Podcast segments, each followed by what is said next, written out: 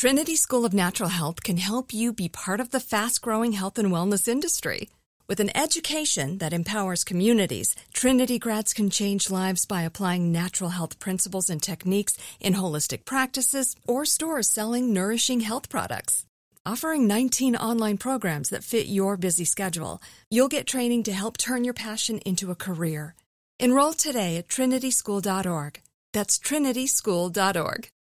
If a new house is on your wish list in the next five years, grow your savings faster and experience your dreams with an Ohio Homebuyer Plus account from Kemba Financial Credit Union. A savings account specifically designed to save for a new home where you can earn 7% APY, a $500 matching bonus, and a $1,500 mortgage closing cost credit. Learn more at Kemba.org. Offer expires March 31st, 2025. APY equals annual percentage yield. Restrictions apply. NMLS 292230. Equal housing lender. Federally insured by NCUA.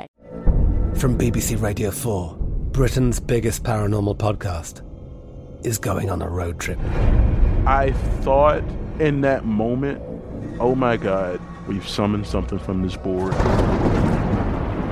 This is Uncanny USA. He says, Somebody's in the house, and I screamed. Listen to Uncanny USA wherever you get your BBC podcasts, if you dare.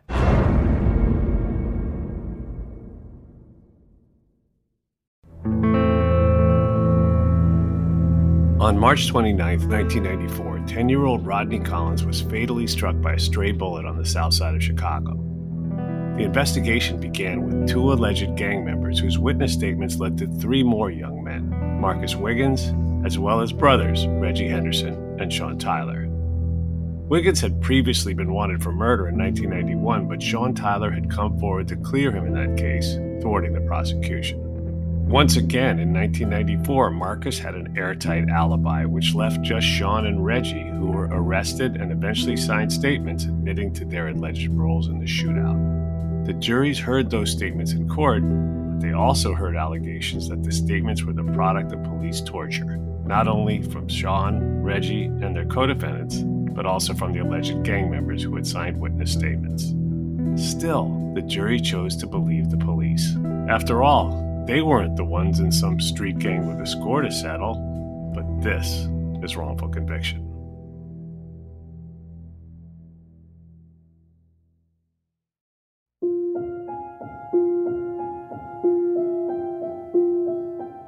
Welcome back to Wrongful Conviction. And I say that in a melancholy tone because the story you're about to hear, well, it might make you want to quit the human race. On the other hand, it also is a story of hope. You know, I can't help thinking before I even introduce our distinguished guest today that Mick Jagger just celebrated his 80th birthday, and it was him who said, When all the cops are criminals and all the sinners saints. And there's some real heroism in this story, but it ain't coming from the guys in blue. Um, it's coming from the guys you're about to hear from on this show. Sean Tyler and Reginald Henderson, who were wrongfully convicted. They were two of just hundreds of black men who were wrongfully convicted in this era in Chicago when police torture was the norm. So thank you for being here today on Wrongful Conviction. Thank you for having us. Yeah, thank you for having us, Jason. And with them, to tell this incredible true story was an attorney at the Exoneration Project in Illinois, Karl Leonard. It's great to be here. Thanks for having me. So, this happened to you when Sean was just 17. And Reggie, you were 18. And although you have different last names, you guys are full brothers, right? Absolutely. Your blood brother, same mother, same father. My father's name is Reginald Lamar Henderson Sr.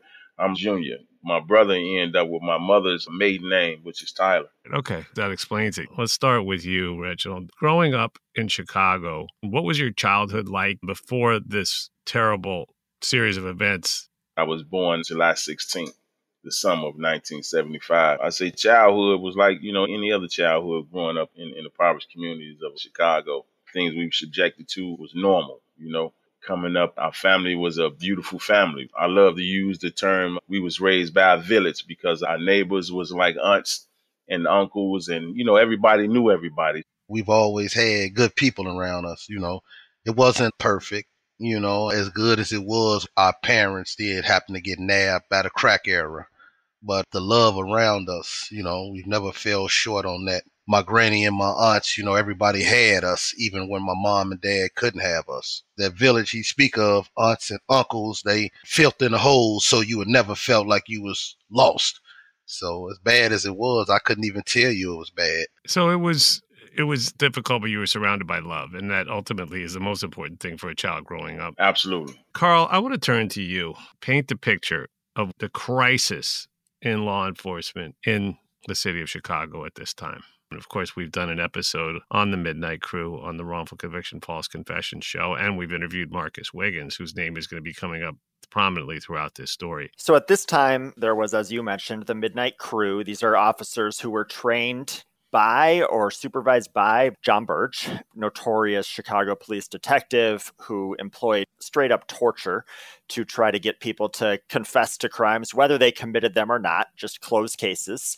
This is torture that would involve chaining people to radiators to burn them. They would electroshock people, their hands or their genitals. They would take the plastic dust cover that they used to cover the typewriters and strangle people with that. They called it bagging. They were carrying out mock executions. I mean, stuff that people were outraged when they saw in Abu Ghraib. I think would be shocked to learn that this was happening right under everybody's noses in the city of Chicago not that long ago. To children, to teenagers. And the officers that were involved in Sean and Reggie's case were no strangers to those tactics. There's a recent opinion from one of the Illinois appellate courts about one of the officers involved in this case said that he was engaged in what they called a criminal street gang under the direction of Jon Burge. During his tenure as a Cook County detective from 1972 through his promotion to detective commander in 1981 and finally to his termination in 1993, Jon Burge developed his notorious Midnight Crew, torturing, almost exclusively young black men and boys, suspects and witnesses alike, into signing false statements to close an untold number of cases. And the terror at the hands of the police continued well after he was gone. The many statements they squeezed out of people were remarkably similar, so much so that judges and prosecutors must have seen a pattern. Eventually, this criminal behavior was brought to light, but not before Sean and Reggie had their lives turned upside down. And to give their story context, we've got to talk about another boy from their neighborhood, Marcus Wiggins, whose first run in with the Midnight Crew began on September 25th, 1991, when a 16 year old kid named Alfredo Hernandez was gunned down in the street. And later that night, officers from Area 3, one of the police areas supervised by Jon Burge. They arrest several people, including Marcus Wiggins, who's 13 at the time. Wiggins himself was arrested by Detective O'Brien, who you'll hear more about. They bring Wiggins in and they use the torture techniques that we've been describing. Detectives James O'Brien and Kenneth Boudreau punched 13 year old Marcus repeatedly in the chest hit him with their flashlights, and electrocuted him until he eventually said whatever they wanted him to say. But in spite of his coerced false confession, Sean was able to save Marcus. Sean actually witnessed the shooting of Mr. Hernandez, knew that the confession was false, and he spoke to Wiggins' defense attorney, a public defender named Julie Hull, and explained to her what he saw. You know, basically saying that I didn't see Marcus, you know, the guys that they grabbed, that I didn't see them that night. And little did you know that coming forward with the truth would put you right in the crosshairs of the notorious Midnight Crew. That was my introduction to it. Let's just say that. I'm a kid, you know. It was scary. When they threatened to do something to me, I was coming out the house and I didn't know who they were. They pulled up and, you know, they asked me, you know, my name and I told them my name. And behind that was a threat. You know, my mom had to send me out of town after that threat. For Sean's safety, Evie Tyler sent him to Wisconsin until the pretrial hearing. I never knew why my mother took him and sent away. She never disclosed that to me or, or my other younger siblings, but I just knew he had left. To be honest, I was kind of peed off because here it is. I got to go to school and he's somewhere having a summer vacation. And it wasn't until years later that I found out it's about some guys following him and chasing him and all. I never knew of none of that. And in response to that, the public defender in the Wiggins case, Ms. Hull got Judge Strayhorn, the Cook County judge overseeing the Wiggins case, to enter a protective order, which said that the specific officers involved in the Wiggins case were not allowed to interact with, speak to, interrogate, question Sean Tyler at all period, and that nobody from the Chicago Police Department should talk to Sean either without permission from the court. It is our understanding that as a result of seeking the protective order, that Miss Hull was also the victim of threats from these same officers and that she continues to fear them to this day. Now, when Sean returned from Wisconsin to testify at Marcus's pretrial hearing, it became clear that Marcus had been coerced into a false confession, which was then barred from trial evidence. Without it, the case was dismissed. Sean helped prove that the confession that they tortured out of this child was false. It was really the first time that the public was exposed to these tactics that we've been talking about. Then, in 1993, Marcus's mother, Carolyn Wiggins, sued the city of Chicago, arguing that the torture caused post traumatic stress disorder, as evidenced by Marcus's stutter that continues to this very day. Other kids and even some of these dirtbag cops began taunting him, calling him stutters. To see him in interviews trying to express itself. was hard to watch because it takes me back to everything we went through. This lawsuit also came on the heels of another one naming Jon Burge, which led to his termination from Cook County PD in 1993. Unfortunately, the Wiggins suit settled for only $95,000, while Burge's cohorts remained on the force to carry on his legacy of torture.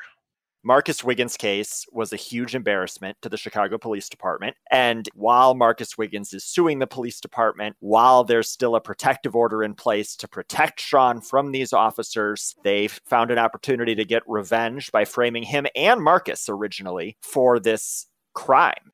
And the crime in question happened around 5 p.m. on March 29, 1994, when a 10 year old boy named Rodney Collins was fatally shot while riding his bike near the intersection of 51st Street and Winchester Avenue on the south side of Chicago. The same detectives that had tortured Marcus Wiggins, O'Brien, and Boudreau began assembling a narrative about crossfire between two rival gangs, the Blackstones and the Gangster Disciples. If you believe the police version of events, it started with a couple of anonymous tips, and who knows if these tips ever even happened. But they say maybe the gangster disciples, maybe they were involved. And then there's another anonymous tip that says it was Twan and Yogi. So the police arrested Antoine Ward, who was known as Twan. Antoine tells the police that he doesn't know anything about this crime, doesn't know what happened. He's beaten by the police, he's threatened, he's left in an interrogation room for 24 hours. He wasn't taken to the bathroom, he had to urinate on the floor at one point. And after a, a couple days of this, he finally gives a statement that he provided a gun to somebody named Carl Brannigan. And Carl Brannigan was allegedly affiliated with the Gangster Disciples. Now, what about Yogi? Yogi is a nickname for someone named Kenneth McGraw. And just like Twan, he's beaten. And eventually he agrees to give a statement where he gives three nicknames Droopy, Stutter, and Bullwinkle. He identifies a photo of Marcus Wiggins as Stutter, and he identifies a photo of Reggie as Bullwinkle for whatever reason, he's never asked to identify any photos or anything or otherwise explain who Droopy is. Now, Sean, was that your nickname? Even at seven years old, I had this exact same face. So, you know, the face has always been big and hanging, you know, hence the name Droopy, you know, like the dog. But with this protective order in place, they went after Marcus and Reggie first. Now, was Bullwinkle your nickname? So here's the thing, man. As a child, I was always called Moose with Moose came the Bullwinkle and Rocky show. Everybody told me I looked like, which I didn't find funny because as a kid I had big lips. I didn't look like no fucking Bullwinkle. So it was something that some people found funny and I didn't find funny. So excuse my French, but you seen Bullwinkle, so I don't think I look like that. But nevertheless, that's where it came from. So they got what they needed from Yogi, aka Kenneth McGraw. And on March 30th, 1994, they snatched up 18 year old Reggie. They was relentless in, in the things that they did. Like Karl said, the exact same thing that, you know, happened to Twan in a dark room, not being able to use the bathroom even to this day. It's traumatizing. They left Reggie handcuffed to a wall, alone for 24 hours, with no access to a toilet. The following day, Detectives Foley and Halloran demanded details of Sean and Reggie's involvement. After repeated denials, one of them grabbed Reggie by the throat, saying, quote, We know you're lying, and you're going to get 50 fucking years for murder, end quote. Then they delivered blows to his chest. I can't recall specifically who it was. The guy Foley, man, you know, his tactics. Again, like I'm trying my best not to get emotional about it while reliving it because I'm seeing it as I speak about it. Later on, Reggie was put into a live lineup and was not identified, but was then brought to what was called the mission room, where he was forced to sign a statement in front of Assistant State's Attorney Stephen Klaczynski. The statement was never read aloud to Reggie, who, importantly, at the time, was functionally illiterate. Yeah, it was something that I didn't write. I think you anybody would do, you know, what they needed to do to get out of a situation like that. This statement named Marcus Wiggins, as well as said Reggie had handed a gun to his little brother Sean before the shootout. Now, the police were emboldened to ignore Sean's protective order. They go to his house, they leave a card. His mom told him, do the right thing, talk to the police, tell them what you know. So I did call the number on the card and they walked me into area one. They put me in this room, handcuffed me to the uh, wall. That was the introduction, and the ending was me being rushed out of the same police station that I walked into out the back door to an emergency room for throwing up blood after signing a false confession.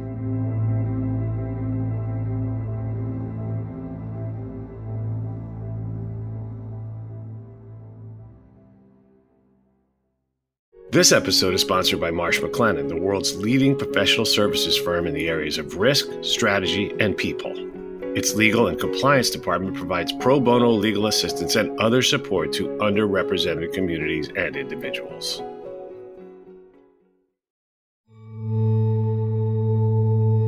Being a big brother, I felt I had to do what I had to do to, you know, protect my siblings. And to know that I couldn't protect them was like the weakest shit in the world. And um, here we are, man, 30 years later. And remember, at this time, Sean is a kid. He's beaten, he's tortured, but he's also told that the police broke his big brother. In his mind, if they can break my big brother, what chance do I stand? They get this false confession from Sean. Like Sean says, he's throwing up blood, he's taken to the emergency room. All of this is documented. The police then continue to talk to other witnesses, evidently under the impression that these false confessions aren't enough, possibly because they're not substantiated by any physical evidence. Before Sean was rushed to the hospital, a witness named Andrea Murray was called in to view a lineup and allegedly identified Sean as well as another guy named Michael Taylor, who also, after his own torture session, had signed a statement saying that he was the one who had accidentally shot Rodney Collins. So now they had the alleged shooter and accomplice supported by an alleged eyewitness. But the statements from Sean, Michael, Reggie, Kenneth McGraw, Antoine Ward were riddled with glaring inconsistencies and obvious contradictions. So they had to go back and try to revise some of these statements, like Reggie's statement. Reggie allegedly handed Sean a gun, but in Sean's statement, it was Carl Brannigan. Also, Reggie and McGraw's statements were written before detectives knew that Marcus Wiggins was away at school in Wisconsin at the time of the shooting. So now, both McGraw and Reggie had signed statements containing the exact same lie. So they have Reggie change that to say, actually, Wiggins wasn't there. I was with this guy, Travis Ashby, who come to find out also couldn't have been involved. So they changed the statement again to say that it was with Andrew Ganaway. Oh, and Ganaway's nickname was also Droopy. Now, ultimately, five young men were charged in the murder of Rodney Collins Sean, Reggie, Michael Taylor, Andrew Ganaway, and Antoine Ward. Curiously, Carl Brannigan, who represented a contradiction between Sean and Reggie's statements, he was never charged. Andrew Ganaway pleaded guilty for a 38 year sentence. Not exactly a deal, or perhaps he was actual droopy. Nevertheless, Sean went to trial alongside Michael Taylor in September 1995. My attorney at the time was Frank Medea, and I think the prosecutor was Matthew Coughlin. Yeah. The judge was Henry R. Simmons, a former assistant state's attorney who decades later was named in several civil suits as a co conspirator of the Midnight Crew, where during his tenure as an assistant state's attorney, he actually took handwritten notes during the false confessions of torture victims. So, this guy, Simmons, was no stranger to the language of the false statements being read in his courtroom for Sean and Michael. What else did the state present? they presented evidence that there had been this sort of gang conflict that sort of led up to these shots being fired that hit the 10 year old boy. They presented a couple of eyewitnesses from the scene, kids who were out there with the victim who described sort of what happened. But the really interesting thing is, nobody who actually witnessed the shooting said that it was Sean. For that, they had Andrea Murray. She identified Sean and also Michael Taylor as someone that she saw running through the alley behind her house, which was in the general vicinity of where the shooting happened. It turns out she had received some benefits from the police or the state. They paid for her to move, they provided money for a security deposit and rent prior to her testimony. And it will surprise exactly no one that this incentivized witness later recanted, which we'll get into in further detail later on. Now, the defense called an alibi witness, Donald Jones, who testified that he and Sean had played video games that afternoon before going to the mall. Sean said the same, as well as detailed what happened in the interrogation room.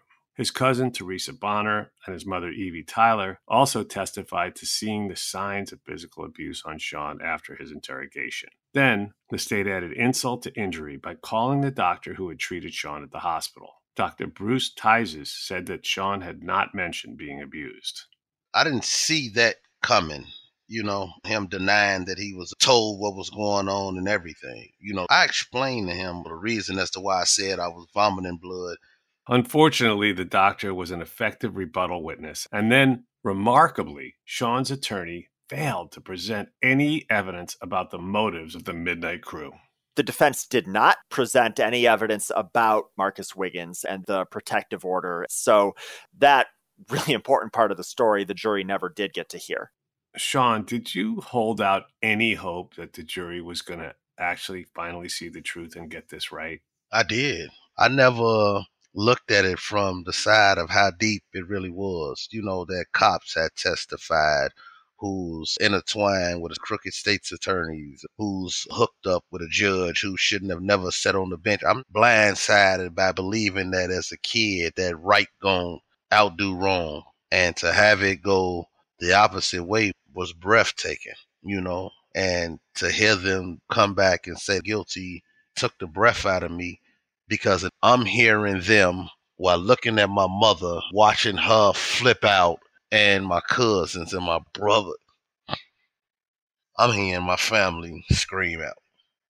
I'm hearing the family of the kid, they're cheering, and this brings about an altercation between family and family, and I'm hearing this as I'm being rushed to the back by the sheriffs. How was I know the whole setup was rigged to take me down because as a kid, I should have shut my damn mouth. As a kid, I should have mind my damn business. As a kid, I should have ignored television ads in America with, you know, teach your kid to do the right thing, raise your child the right way, and only for you to turn around and say, because you did everything we said, take this 58 years. The alleged shooter, Michael Taylor, got 60 years, and his alleged accomplice, Sean, got 58, a discrepancy that was later corrected to 50 years for Sean. Cold comfort, considering his actual innocence. In August of 1996, the family experienced their second tragic loss when Reggie went to trial alongside Antoine Ward. Reggie's attorney was Leo Fox. And again, Matthew Coughlin prosecuted in front of Henry R. Simmons, and again, the jury heard the false statements. Then the state called Kenneth McGraw, but instead of identifying Reggie from the stand as he allegedly had done from a photo, he testified about the torture that led to his own false statement. To rebut the allegations from McGraw, Reggie, and Antoine, the state called the actual criminals, the perpetrators of the torture. They had these crooked detectives who was up their line and the state's attorneys. They gave their rendition of, of what they felt took place Detective O'Brien denied that Reggie was even in the station on the day he had been picked up, March 30th, 1994. Then, Detective Halloran denied any abuse in the mission room or that Detective Foley had even been there. And he was joined by an assistant state's attorney named Virginia Bragain, who claimed that she was present on March 31st and that no abuse took place. And it appears that the jury gave them all the benefit of the doubt over Reggie, who also took the stand that day. I was doomed, man, from the beginning. Sadly to say, man. But my mother, she had to sit and watch it got so intense with the aggression of the state's attorney and trying to get me to respond. Matthew Coughlin even came behind the counter and jumped in my face uh, saying how he was going to prove that I was a gang banger and looking for a response. And I didn't respond, but my mother did. It was at that point that they removed her from the courtroom. I don't think we were ever able to convey what transpired because of the dynamics we were in, the story of the fixed fight, and who would listen. Back then, the jury wasn't able to come to the greatest conclusion without the history of these guys. And you know, you'd already seen what had happened to your brother. So, did you have any hope at all that the jury would finally see the light and get this right? What gave me hope it was a juror. It was a Latino juror, and he was staring at me doing trial. The guy shook his head like, "Man, I guess to say you doing good." And when they came from deliberating, this guy couldn't look at me no more. And I was trying to get his eye contact, and the man literally turned his head, man. And that was kind of like how I known I was found guilty. I just hated to see my mother go through it again. They escorted her out because she ran to the thing screaming to the jurors like, like, no, this is my second one. Like, no, y'all got it wrong. It's the second one. So my, my auntie grabbed her and they had they escorted her out. You know what's crazy? Is that the bailiffs they know it was wrong. Miss Roberts, then there was another Latino bailiff. I never forget.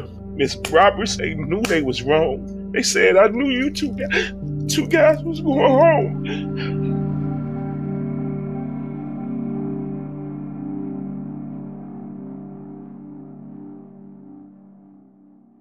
Trinity School of Natural Health can help you be part of the fast growing health and wellness industry.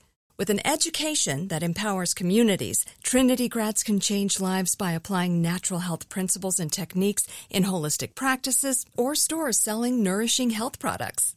Offering 19 online programs that fit your busy schedule, you'll get training to help turn your passion into a career. Enroll today at trinityschool.org. That's trinityschool.org. If a new house is on your wish list in the next five years, grow your savings faster and experience your dreams with an Ohio Homebuyer Plus account from Kemba Financial Credit Union. A savings account specifically designed to save for a new home where you can earn 7% APY, a $500 matching bonus, and a $1,500 mortgage closing cost credit. Learn more at Kemba.org. Offer expires March 31st, 2025. APY equals annual percentage yield. Restrictions apply. NMLS 292230. Equal housing lender. Federally insured by NCUA. I'm Katya Adler, host of The Global Story. Over the last 25 years, I've covered conflicts in the Middle East, political and economic crises in Europe, drug cartels in Mexico. Now I'm covering the stories behind the news all over the world in conversation with those who break it. Join me Monday to Friday to find out what's happening, why, and what it all means. Follow The Global Story from the BBC wherever you listen to podcasts.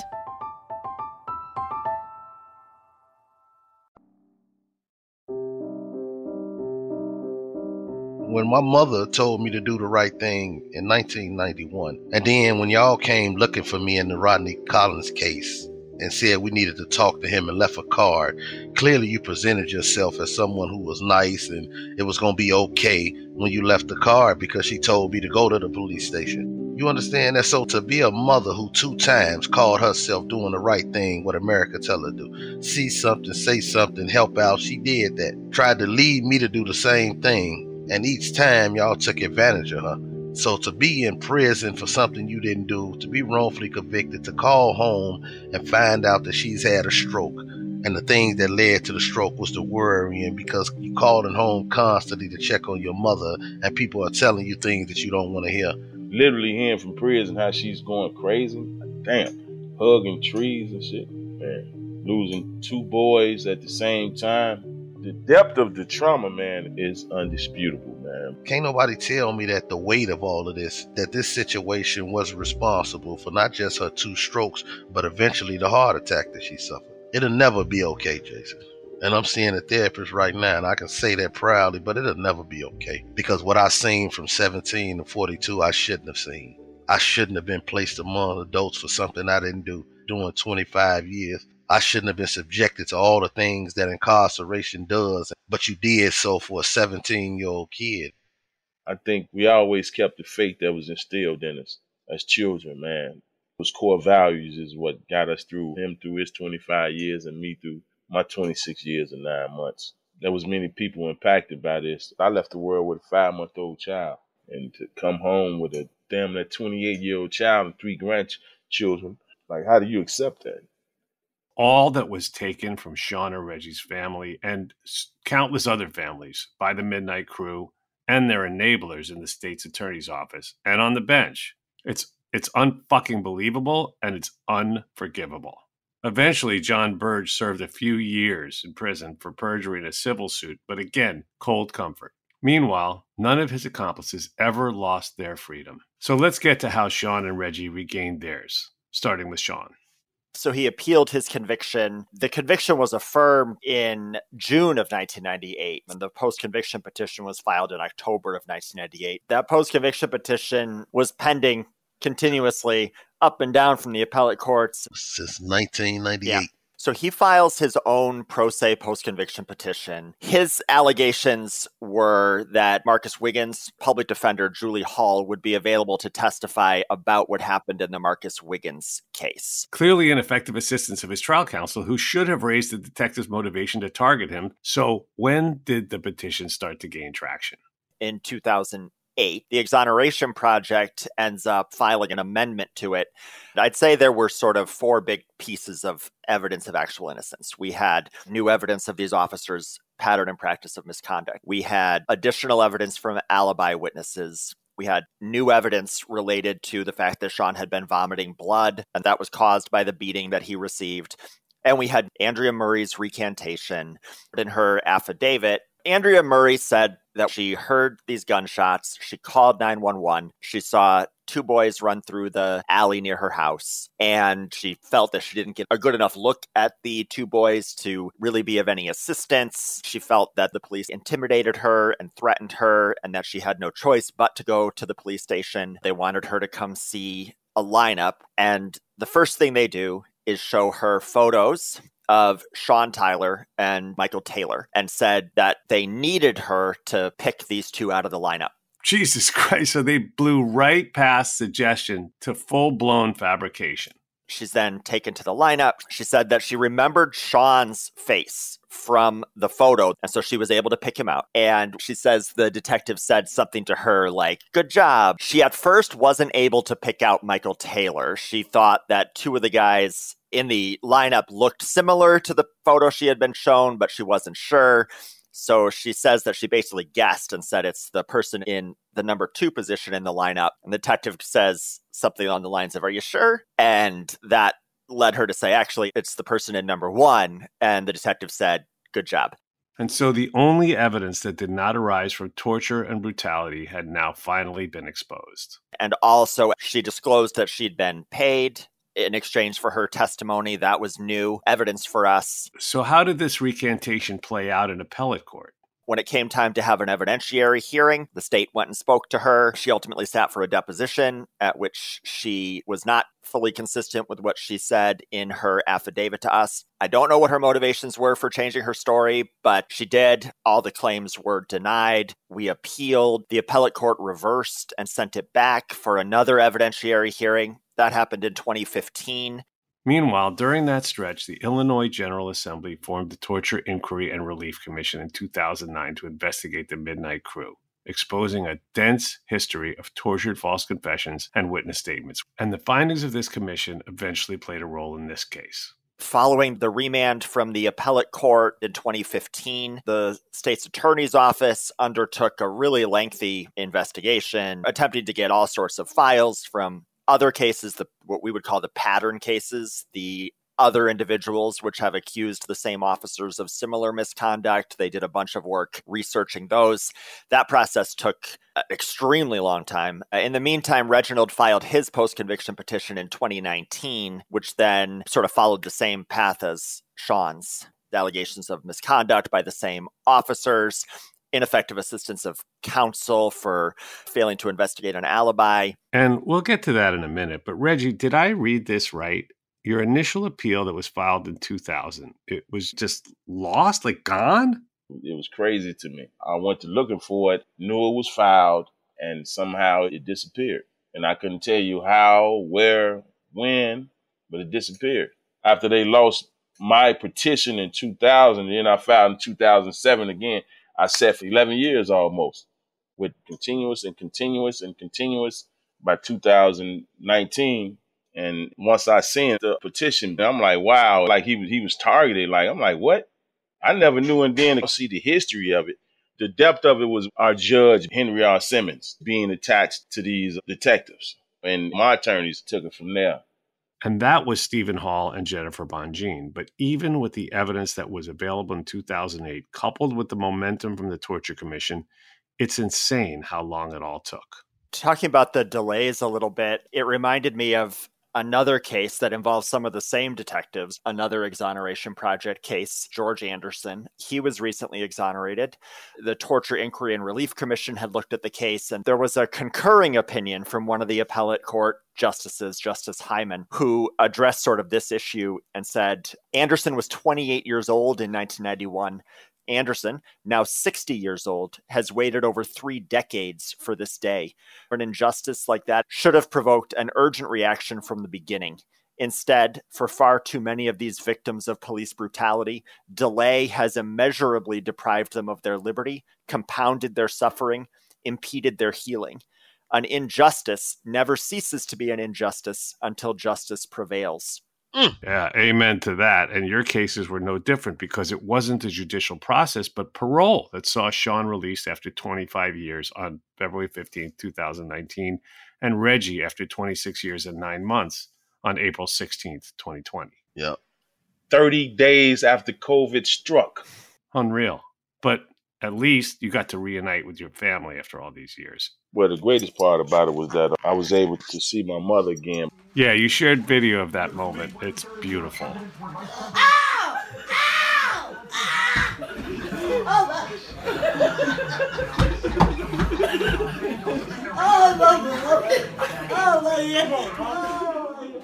Probably like a year after coming home. Her birthday is May 13th. Mother's Day was May 14th and was getting a call at three in the morning. She was telling me she couldn't breathe. I rushed over to her. She collapsed my arms and I administered CPR to her. She ended up passing. The crazy part about it is when I looked up, my grandchildren were sitting on the bed looking at me.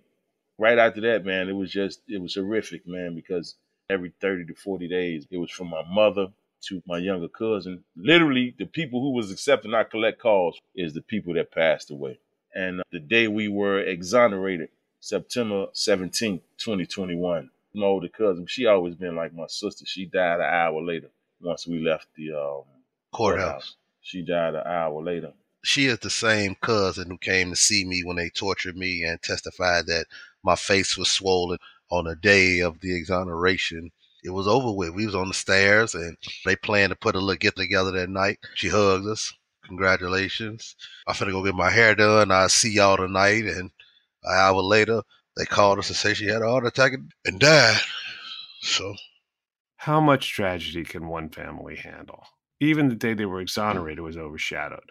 Nonetheless, it had finally come to pass. Their convictions were vacated, and the state chose not to pursue anything further.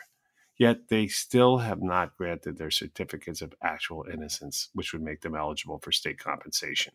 They're suing civilly, but neither of them have been waiting around for that.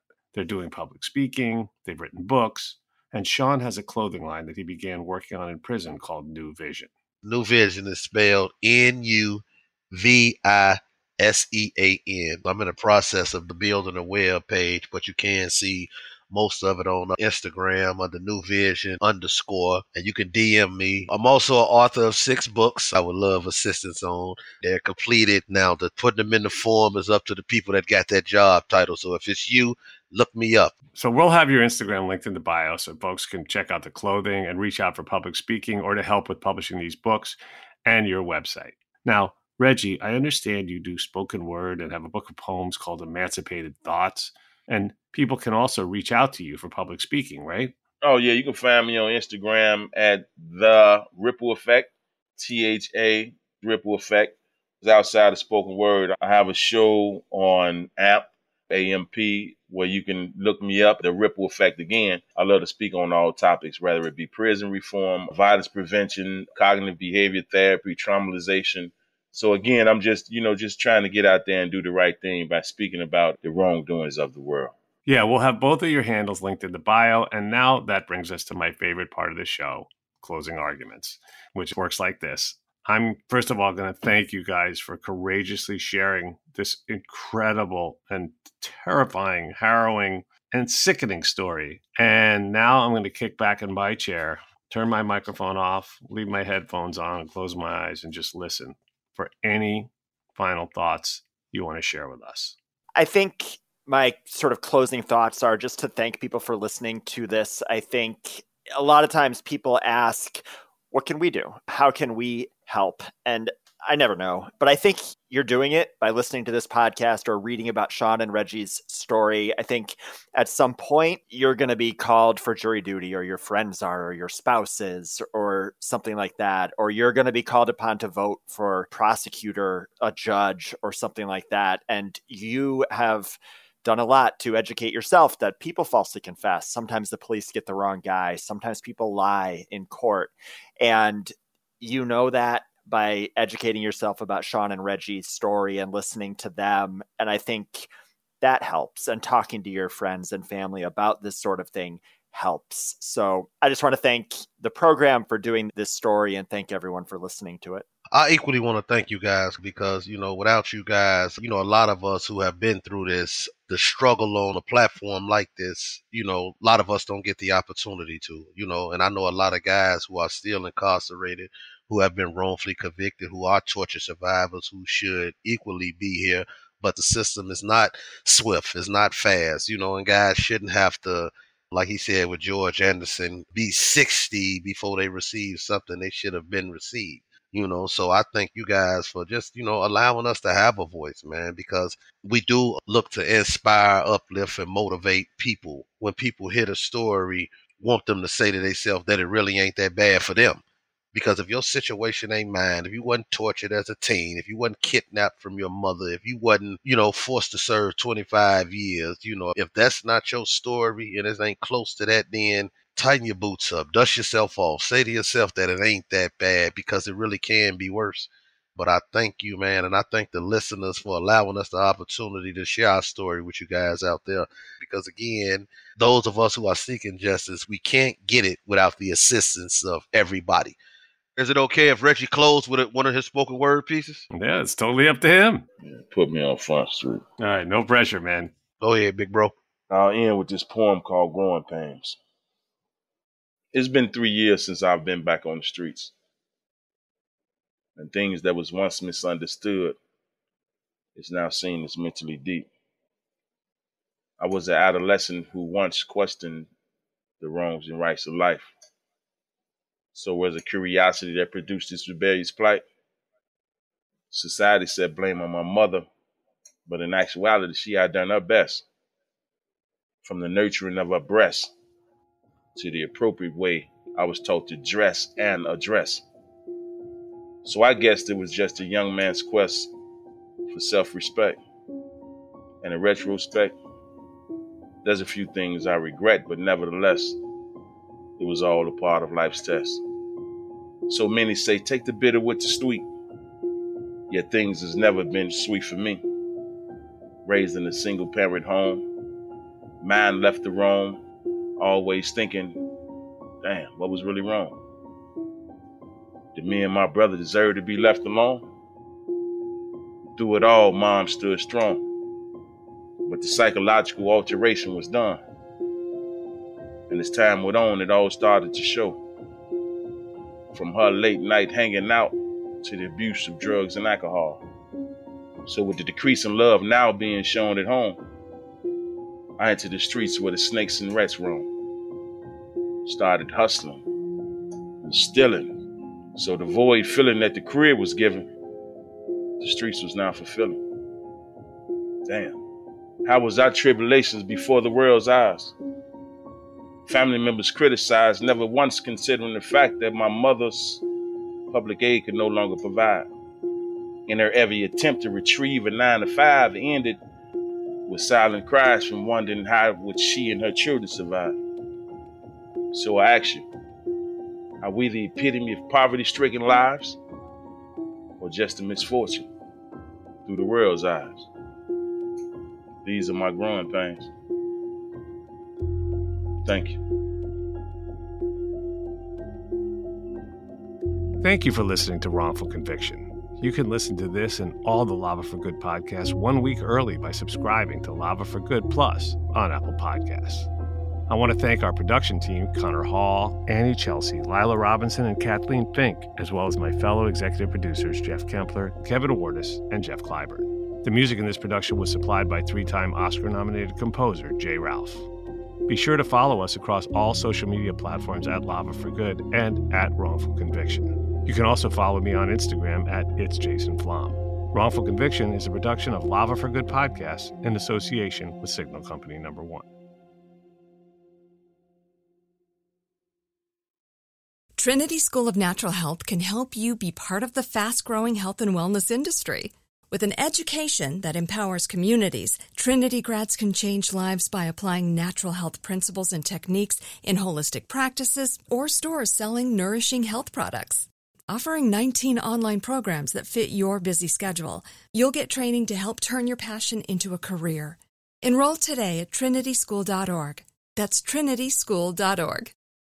Whether you're a savvy spender maximizing your savings with cashback rewards, a thrifty rate watcher seeking the lowest interest, or a travel enthusiast looking for extraordinary perks, Kemba Financial Credit Union has a visa to complement your lifestyle and unique needs. Apply today at Kemba.org to unlock a limited time 2% cash back on purchases and pay 0% interest on balance transfers for an entire year with a new visa from Kemba. You deserve a card that works for you. Restrictions apply. Offer ends June 30th, 2024. From BBC Radio 4, Britain's biggest paranormal podcast is going on a road trip. I thought in that moment, oh my God, we've summoned something from this board. This is Uncanny USA. He says, Somebody's in the house, and I screamed. Listen to Uncanny USA wherever you get your BBC podcasts, if you dare.